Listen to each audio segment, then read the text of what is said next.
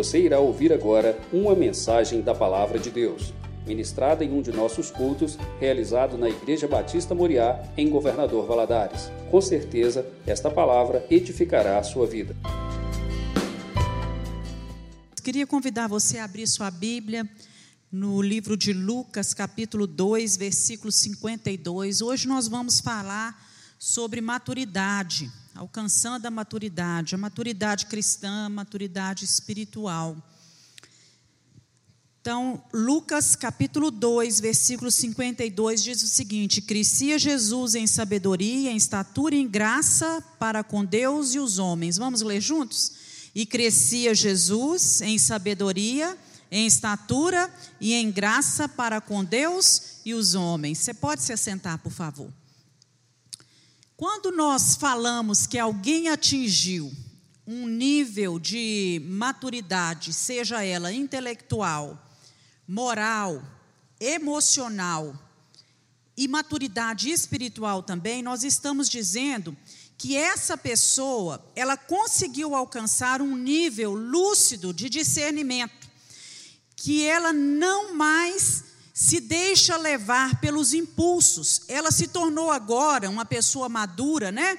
Uma pessoa, alguém que é consciente e é responsável por suas escolhas. E nós vemos que ela, a maturidade, ela é uma prerrogativa de um ser que é adulto, não é assim? Nós não podemos esperar de um jovem, de um adolescente, é, que é conduzido ainda pelos seus impulsos hormonais, ser comedido, ser sábio, ser ponderado, cauteloso, longânimo e etc. Né? Uma série de outras, é, outros atributos. Da mesma forma, nós não podemos, não cabe a um adulto, podemos esperar, não devemos esperar de uma pessoa que é madura é, agir de forma precipitada ou agir de uma forma intolerante, radical com outras pessoas, porque isso não é cabível a uma pessoa que é madura. Então, o adulto que é maduro, ele deve se comportar, ele deve ter um comportamento diferenciado. Então, adulto é todo indivíduo que já atingiu a maturidade, seja ela biológica, não é? Ele agora ele está apto para procriar, seja a maturidade psicológica, ele já atingiu porque agora ele tem capacidade de administrar os seus conflitos pessoais. E a gente vê muitos adultos que ainda não são maduros psicologicamente. Vocês concordam comigo? Que eles não conseguem administrar os seus conflitos pessoais.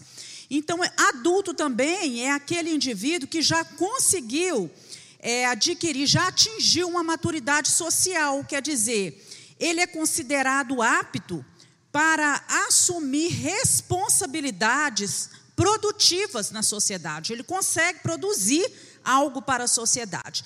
E a maturidade jurídica é porque ele já tem capacidade de exercer seus direitos e deveres como cidadão. Daí essa, esse questionamento todo e esse conflito todo que a gente ouve até hoje sobre um adolescente de 16 anos está apto ou não a votar, essas coisas assim, porque muitos acham que eles ainda não têm essa maturidade jurídica, né, e outros acreditam que ele tem essa maturidade jurídica. Agora, o apóstolo Paulo, quando ele vai exercer seu ministério, um dos grandes alvos dele era conduzir os crentes à maturidade espiritual. Lá em Colossenses 1, 28, a gente lê assim: A quem anunciamos, admoestando a todo homem, a, ensinando a todo homem toda sabedoria, para que apresentemos todo homem perfeito em Jesus. Essa palavra perfeito, em algumas traduções, quer dizer maduro, já atingiu uma determinada maturidade. E a Bíblia também, ela nos foi dada para nos auxiliar, para nos ajudar a adquirir essa maturidade espiritual. Lá em 2 Timóteo, capítulo 3, versículo 15 e 17, diz que toda escritura ela é divinamente inspirada e é proveitosa para ensinar, para redarguir, para corrigir, para instruir na justiça, para que o homem seja perfeito, quer dizer, maduro e perfeitamente instruído em toda boa obra. O Senhor nos deixou também os dons espirituais, para que nós experimentássemos através deles maturidade espiritual.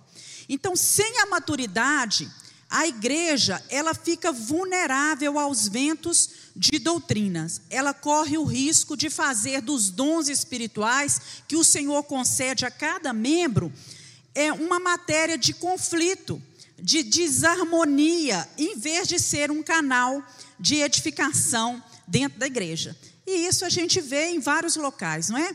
Os dons espirituais que era para ser bênção na igreja, para edificar a igreja, eles começam a trazer o quê? Conflitos. Por quê? Porque as pessoas não têm maturidade espiritual para gerir e administrar esses dons que foram concedidos pelo Senhor. Nós vamos ver aqui algumas evidências da imaturidade, antes da gente falar propriamente o que é maturidade. Então, como que a gente detecta uma pessoa imaturo? Nós vemos que a causa do fracasso de muitas famílias, de muitos relacionamentos, de muitos casamentos, às vezes na igreja, dos relacionamentos na igreja, é a imaturidade. Então, nós vemos aí que a pessoa é imatura, ela tem a tendência a se esquivar, esquivar de responsabilidades, está sempre usando desculpas para se justificar. Também ela se ira com as frustrações. É, a pessoa imatura, quando é frustrado, ele se ira, ele fica nervoso, ele perde o controle emocional e ele dá vexame em público. Isso é uma característica de imaturidade ele é um dependente com constância. A palavra de Deus nos diz que nós somos o corpo de Cristo e que todos os membros dependem um do outro, não é assim? Porém, essa dependência aqui, meus irmãos, não se trata de uma dependência doentia. Nós dependemos uns dos outros, mas cada um precisa assumir a responsabilidade pela sua própria existência. Agora, a pessoa imatura, ela depende exageradamente dos outros. Né? E espiritualmente falando, depende do outro para lhe ensinar todas as coisas, para lhe trazer à igreja, para orar junto com ele, até para ler a Bíblia junto com ele.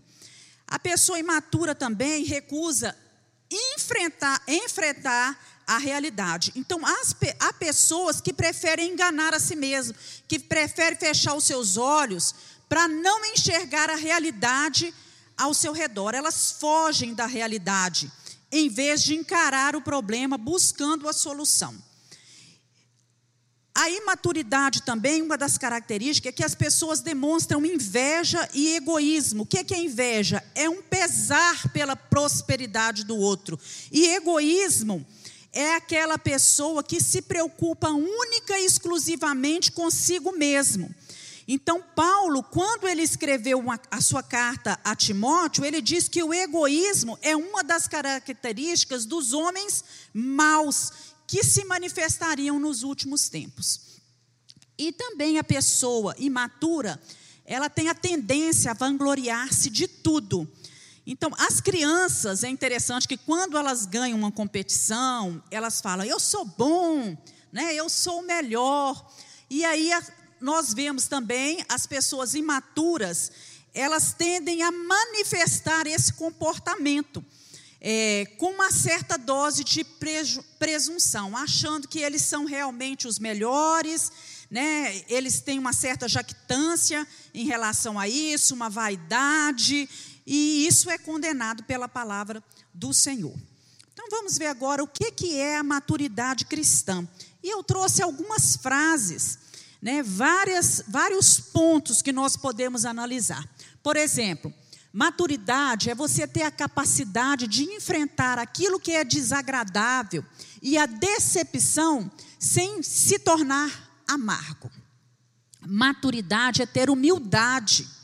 Uma pessoa madura consegue dizer: perdoe-me, E quando fica provado que ela estava com a razão, ela não sente necessidade de vangloriar-se, dizendo para o outro: Eu não te disse? Eu estava certo. Né? A razão era minha. Maturidade é dar bom exemplo de um cristão genuíno. O exemplo fala mais alto do que as palavras. A maturidade exige irrepreensibilidade. Quantas vezes nós vemos o apóstolo Paulo falando que nós devemos nos tornar cristãos que sejam irrepreensíveis, que as pessoas não tenham nada que olhar para nós e nos repreender. Também vemos aqui que maturidade significa credibilidade, integridade, cumprimento da palavra.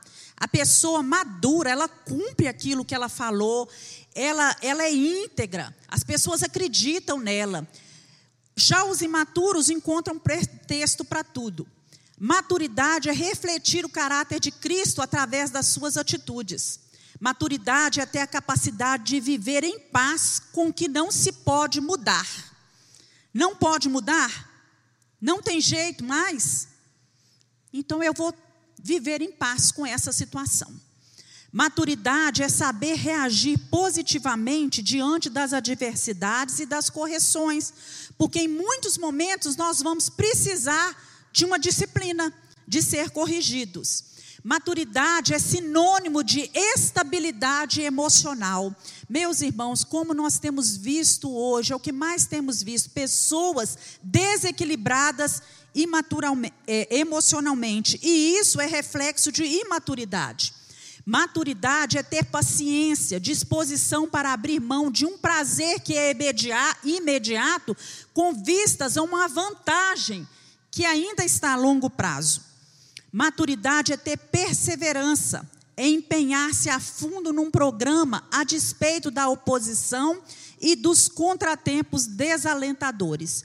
Maturidade é ter abnegação, é atender às necessidades dos outros, é renúncia, é tirar tudo que impede o nosso crescimento. Então estão aí, né, diversas frases, diversos pontos que definem uma pessoa madura. E eu creio que em cada área nós precisamos cada dia trabalhar para que possamos atingir essa maturidade. Quando nós olhamos lá para os cristãos, no livro de Hebreus, nós vemos o autor de Hebreus falando que essa aqui não era a posição dos hebreus. Lá em Hebreus capítulo, capítulo 5, versículo de 12 a 14, né, o autor diz assim: Porque, devendo vocês já ser mestres pelo tempo, ainda necessitais de que se vos torne a ensinar quais sejam os primeiros rudimentos das palavras de Deus. E vós haveis feito tais que necessitais de leite e não de sólido alimento. Porque qualquer que ainda se alimenta de leite não está experimentado na palavra da justiça, porque é menino. Mas o mantimento sólido é para os maduros os quais, em razão do costume, têm os sentidos exercitados para discernir tanto bem quanto mal. Paulo está dizendo aos hebreus é o seguinte: olha, vocês já estão tanto tempo aí na igreja, já se converteram há tanto tempo, mas a atitude de vocês é, não condiz com esse tempo da vida cristã de vocês, porque vocês ainda precisam ser ensinados lá no Beabá. Vocês ainda estão lá, precisam ser acompanhados né? Vocês necessitam ainda de leite. Ainda não puderam passar por um alimento sólido. E nós vamos ver também algumas verdades que eu coloquei aqui que são importantes para que haja em nós maturidade. E a primeira que eu acho é que nós devemos desejar esse crescimento e essa maturidade. Deve haver dentro de nós esse desejo de crescer, de amadurecer. No plano físico, as crianças querem crescer, não é assim? Os meninos não ficam contando?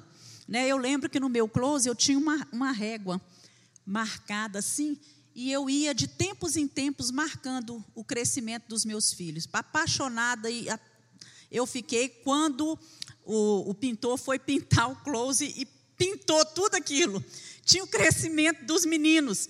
Passo a passo, né? E tantos eles como eu nos sentimos assim empolgados com aquele crescimento. Então os pais e os filhos ficam animados quando as crianças aprendem algo novo. E aí a gente vê quando o bebê dá o seu primeiro passinho, né? Quando ele fala a primeira foto, é, é, a primeira palavra, quando a gente quer tirar fotos para poder marcar alguma coisa que está fazendo parte do crescimento deles. E da mesma forma, nos assuntos espirituais, naquilo que diz respeito à nossa vida espiritual, os cristãos também deve, devem desejar crescer. Lá em 1 Pedro, capítulo 2, versículo 2, ele fala sobre isso, porque ele diz assim: desejai ardentemente, como meninos novamente nascidos. Por que novamente nascidos? Porque os meninos nasceram no plano físico, mas depois nós nascemos no plano espiritual. Então desejem isso, né? O leite racional não falsificado, para que por ele vá descrescendo. Então, meus irmãos, nós precisamos desejar o leite puro da palavra. Né? Alguns parecem gostar de ser bebês espirituais, porque um bebê ele não tem responsabilidade. Ele precisa de outra pessoa para alimentar ele, para levar ele para determinados lugares, para vestir, para carregar ele no colo, não é? Para fazer carinho e tudo mais, para tomar decisões por ele. E alguns cristãos gostam dessa situação se acomodam a essa situação de ser um bebê espiritual. Outros, né, é, nós vemos é, que ser um bebê não é um objetivo de vida, não deve ser o objetivo de nossa vida, porque nós temos que passar por todas as fases. Essa fase de ser bebê é só uma, é só uma fase. Lá em 1 Coríntios 13, 11, diz assim: Quando eu era menino, eu pensava como menino. Mas logo que cheguei a ser homem, eu acabei com as coisas de menino. Efésios 4, 14, 15 diz: O propósito é que não sejamos mais como crianças. Antes, seguindo a verdade em amor, cresçamos em tudo naquele que é o cabeça, Cristo. Segundo Pedro 3,18: Antes crescei na graça e no conhecimento de nosso Senhor e Salvador Jesus Cristo. Então, quando nós nascemos de novo e nos tornamos cristãos, nós temos que progredir nesse crescimento espiritual. Alguns cristãos, quando se convertem, ficam dese aquele desejo gostoso de ir na igreja, de ler a Bíblia, de louvar o Senhor, mas com o passar do tempo vão perdendo esse desejo vão perdendo esse cuidado, esse zelo, e vão desenvolvendo um espírito de indiferença em relação a essas coisas, vão negligenciando esse relacionamento com Deus, né, para o crescimento espiritual. Outros já desenvolvem um nível de maturidade, mas estaciona ali. Fica estacionado ali, com aquilo ali eles ficam satisfeitos e não pensam em progredir mais. Em Filipenses 3, 12 a 14, nós vemos uma palavra do apóstolo Paulo. O apóstolo Paulo era um homem maduro, né? mas ele não considerava ainda ter atingido essa maturidade de tal forma que ele não precisasse mais se esforçar para melhorar. Então, o que, é que ele diz aqui? É, não que já tenha alcançado ou que seja perfeito, mas eu prossigo para alcançar aquilo para o que foi preso por Cristo Jesus. Irmãos, quanto a mim, não julgo que o haja alcançado, mas uma coisa eu faço, e é que, esquecendo-me das coisas que atrás ficam e avançando para as que estão diante de mim, eu prossigo para o alvo, para o prêmio da soberana vocação em Cristo Jesus. Quer dizer, eu esqueço as coisas do passado, os fracassos do passado, as realizações do passado, e ele se pressionava a buscar maiores realizações. Então, maturidade espiritual, ela não é apenas para uma minoria privilegiada. É propósito, é desejo de Deus para mim e para você. O Senhor quer que nós cresçamos espiritualmente e que tenhamos maturidade. A segunda verdade importante que eu julguei aí é que para ter maturidade nós devemos nos alimentar espiritualmente. Nós precisamos de uma comida boa e não tem comida melhor do que a palavra do Senhor para se crescer espiritualmente. Uma criança, ela não pode crescer fisicamente se ela não tiver uma alimentação adequada. E os bons pais, eles querem que as crianças comam o que é bom para eles, o que vai desenvolver neles um, um, crescimento saudável e não aquilo que faz mal para eles. Da mesma forma, espiritualmente, nós não podemos crescer satisfatoriamente sem nos alimentar desta palavra, que é a palavra de Deus. E esse crescimento espiritual, essa maturidade, ela é desenvolvida, ela é medida por esse conhecimento que nós temos. É impossível nós chegarmos à maturidade sem conhecimento das escrituras, tanto que o profeta Oséias, ele fala lá, né, errais em não conhecer o meu povo perece por falta de conhecimento. Vocês erram em não conhecer as Escrituras. E quando a igreja, né, eu coloquei ali, ela despreza esse ensino sólido e fiel da palavra de Deus, o que acontece é que ela cai diante das novidades que aparecem no mercado religioso. E como há novidades? Todos os dias nós vemos uma novidade. E nós precisamos ser cristãos zelosos, analisar a palavra.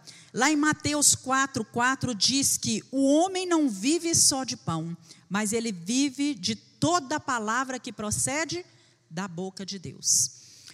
Para obter esse alimento, então, nós temos que estudar a Bíblia. Isso é fato, né? Participar das reuniões da igreja, porque a fé vem pelo ouvir e ouvir a palavra de Deus.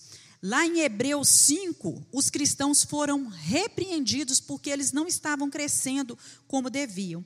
Lá em Atos 17, 11, os crentes de Bereia, da região de Bereia, eles foram capazes de determinar se, aqui, é, se aquilo que estava sendo pregado para eles, ensinado, era a verdade ou não. E para isso, para saber isso, eles precisavam de um alimento regular, eles eram fundamentados na palavra do Senhor. Também devemos, outro ponto, né, importante, outra verdade importante, ter tempo e paciência, porque o crescimento, ele é um processo. Ele é desenvolvimento ao longo do tempo. Nós não podemos esperar alcançar o nosso objetivo, o nosso crescimento do dia para a noite. Ninguém deita criança e acorda adolescente no outro dia. Ninguém deita adolescente e acorda adulto no outro dia. Há uma fase, há fases para que a gente possa ir vencendo essas fases. Então, da mesma forma, que acontece no plano físico, no plano espiritual, as pessoas também não amadurecem do dia para a noite. Não é uma simples leitura. Ah, eu li a Bíblia toda, pronto, amadureci. Não, é um processo. E nós precisamos estar dispostos a gastar tempo, a ter paciência, a desenvolver as nossas habilidades. E lembrar que as pessoas, elas não ficam maduras do dia para a noite. Muitas vezes a gente vê um cristão, uma pessoa se converter dentro da igreja e os outros ficarem que são mais maduros, ficarem apontando para ela e exigindo dela uma maturidade que ela ainda não tem condições de demonstrar, porque ela ainda não passou pelas etapas, pelos processos todos que elas deviam, que ela deveria passar. Então nós não podemos desanimar diante dos erros nem das repreensões dos outros. Porque as crianças, por exemplo, elas cometem muitos erros. E quantas vezes uma criança cai antes de aprender a andar? Não é? Quantas contusões, quantos arranhões ela tem para até que chegue a esse aprendizado do caminhar. é, ela passa por aquele processo. É, é, interessante que ela não sabe segurar um copo ainda. Toda vez que ela pega num copo, ela entorna. Ela vai levar a comida com a, com a colher na boca, ela deixa as coisas cair. Quando ele já está maior e começa a aprender a andar de bicicleta, ele não sobe na bicicleta a primeira vez e já aprende, não. Né? Ele toma muitos tombos, ele rala o joelho, mas vai colecionando vitórias e aprendizado durante a vida. E para isso os pais estão sempre acompanhando, corrigindo, né? e repreendendo naquilo que precisa ser repreendido. E nós vemos na Bíblia algumas pessoas, alguns personagens que cometeram erros e tiveram que ser repreendidos até alcançar um processo maior de maturidade. Por exemplo, Moisés, quando Deus chama ele para livrar Israel da escravidão, ele oferece desculpas. Ele começa a dar desculpas a Deus. Davi cometeu adultério com Batseba, foi repreendido pelo profeta Natã. Pedro negou Jesus três vezes. Paulo perseguia os cristãos antes de se converter. Tomé era um servo de Deus, andou com Jesus, mas ele duvidou da ressurreição de Jesus. No entanto, quando a gente lê a Bíblia, todos eles, cada um deles, eles são lembrados como servos do Senhor, maiores servos do Senhor. Grandes servos não são pessoas, não são aqueles que vivem sem nunca pecar, que não cometem erros, mas são pessoas que aprendem com seus erros e passam a servir a Deus cada dia com mais fidelidade. Judas traiu Jesus e é lembrado aqui na palavra como um traidor. Por quê? Porque ele não se arrependeu, não é? Pedro negou Jesus três vezes e é lembrado aqui na palavra como um grande apóstolo. Qual que é a diferença? Quando Judas traz Jesus, ele vai, não se arrepende e se enforca. E Pedro, quando ele traz Jesus, depois de negar Jesus, ele se arrepende, passa a trabalhar na pregação do Evangelho. Então, o segredo para tudo está no recomeço. Como você recomeça depois de um erro, depois de uma queda, depois de uma repreensão, depois de um puxão de orelha. Não é? Aí está o verdadeiro segredo. E nós vamos ver agora alguns níveis de maturidade. Queria convidar você a abrir sua Bíblia lá em 1 João 2, capítulo 12, 14. A Bíblia nos ensina, irmãos, que nós somos, é, ela nos chama de família de Deus, nós somos a família de Deus. E quando nos, nos chama por família de Deus, isso não é por acaso, não, porque em toda família tem gente adulta, tem gente jovem, tem gente matura, tem gente imatura, não é? Isso também ocorre na família de Deus. Não só na nossa família, lá na nossa casa, não, mas na família de Deus. Tem gente de tudo quanto é jeito. E a maturidade, ela vai desenvolver três estágios, como estão escritos aí em 1 João 2, 12 a 14. Filhinhos, escrevo-vos, porque pelo meu nome vós vos são perdoados os pecados. Pais, escrevo-vos, porque conheceste aquele que é desde o princípio. Jovens, escrevo-vos porque venceste o maligno. Eu vos escrevi, filhos, porque conhecestes o Pai. Eu vos escrevi, pais, porque já conheceste aquele que é desde o princípio. Eu vos escrevi, jovens, porque sois fortes, e a palavra de Deus está em vós, e já vencestes o maligno. Com certeza, quando João estava se referindo aqui aos filhinhos, aos jovens e aos pais, eles não estava, ele não estava se referindo à idade cronológica, porque senão ele não teria dito assim, é, vos são perdoados os pecados, quando ele estava falando para as crianças, quando ele estava falando para aqueles que eram os filhinhos, não é?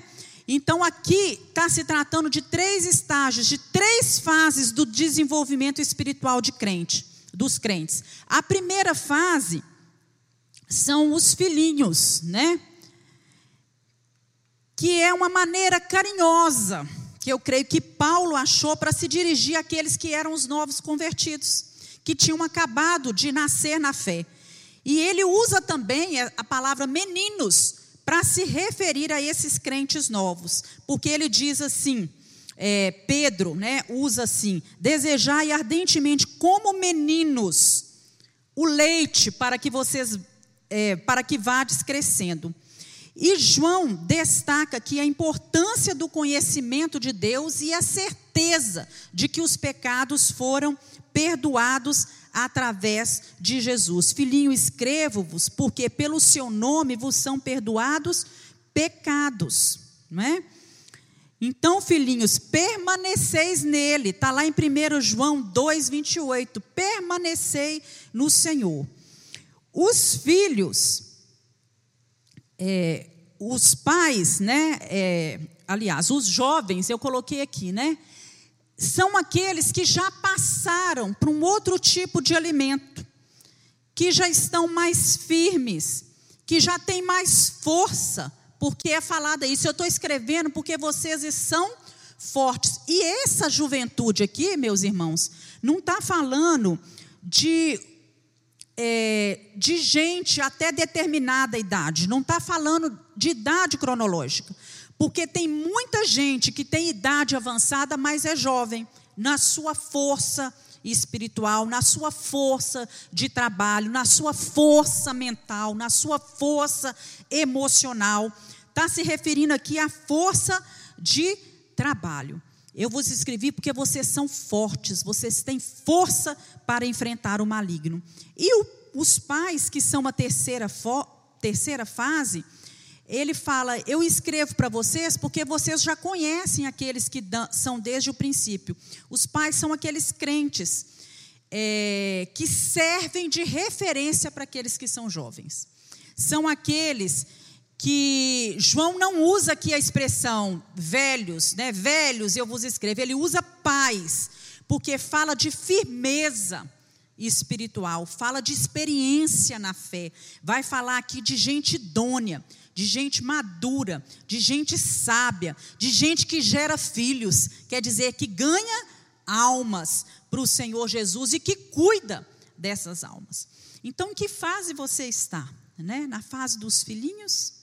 No nível dos jovens ou no nível dos pais, já cuidando de outros, gerando filhos, né, maduro, idôneo, com sabedoria, que você possa pensar nisso nesta noite. É, nós vamos ver aqui algumas evidências da maturidade. Como é que a gente percebe algumas coisas? Nós vemos que as pessoas maduras têm um senso de responsabilidade. Elas, é, a palavra de Deus nos diz lá em 1 Reis 2, 1 a 3, que aproximando-se o dia da morte de Davi, ele deu ordem a Salomão, seu filho, dizendo: Meu filho, eu vou pelo caminho de toda a terra, esforça-te, pois, e sê homem. Quando ele fala isso com Salomão, ele transmite para ele um senso de responsabilidade, porque ser homem é ser responsável, é responder pelos seus atos diante do tribunal, primeiro da sua consciência e diante de Deus. Flexibilidade. Por que uma pessoa madura ela é flexível? Porque pessoas maduras, elas estão abertas para as mudanças que são necessárias. Muitos líderes, muitos empresários, muitas organizações, elas, elas vão à falência, elas fracassam, porque é, é muito rígido com aquilo que pensam e, e com no jeito de lidar com a situação delicada. Tem coisas que a gente não pode negociar, realmente, mas tem coisas que a gente pode flexibilizar. Isso é sinal de maturidade. Também tolerância ou capacidade de suportar o desconforto e a inconveniência. Então, o, o conforto é um dos mais sutis inimigos do crescimento espiritual e do sucesso da vida de uma pessoa.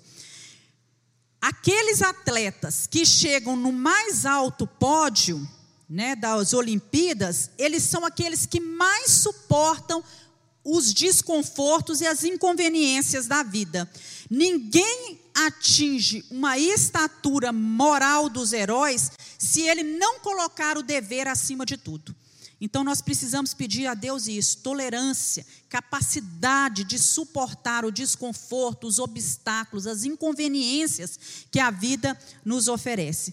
E por último, a capacidade de trabalhar por objetivos que não vão resultar em uma recompensa imediata.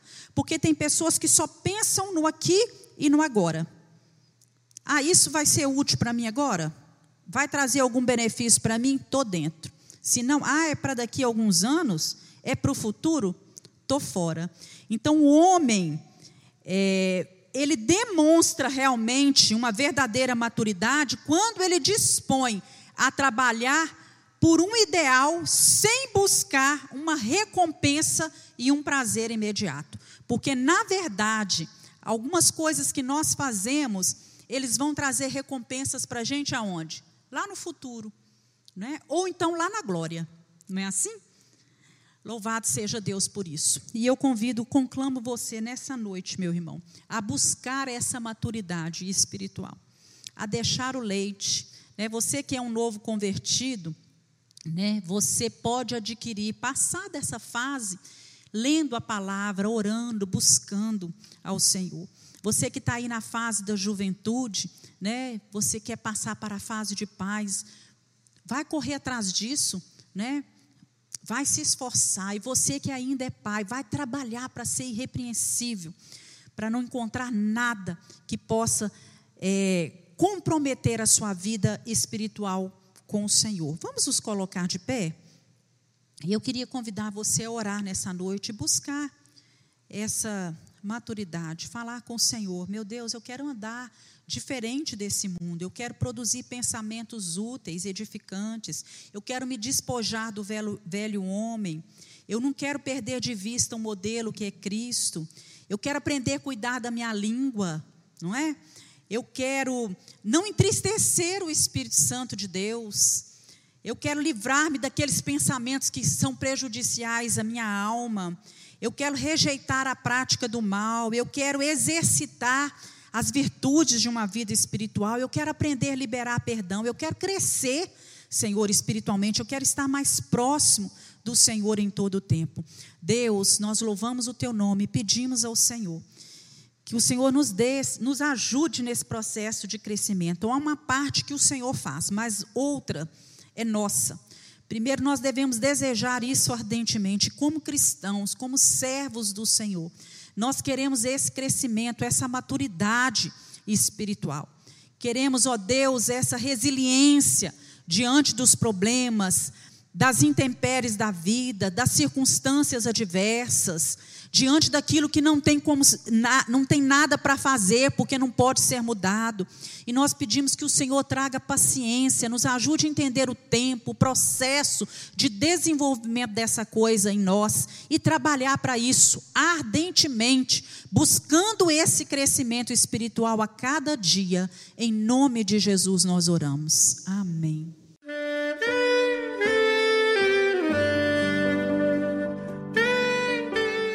Querido amigo, Deus se interessa por você. Ele conhece as circunstâncias atuais da sua vida. Não hesite em buscá-lo. Em Jeremias 33, versículo 3, ele nos diz: Clama a mim e responder-te-ei, e anunciar-te-ei coisas grandes e ocultas que não sabes. Esperamos que a mensagem ouvida tenha falado ao seu coração e que você e sua família sejam abençoados pelo Senhor Jesus.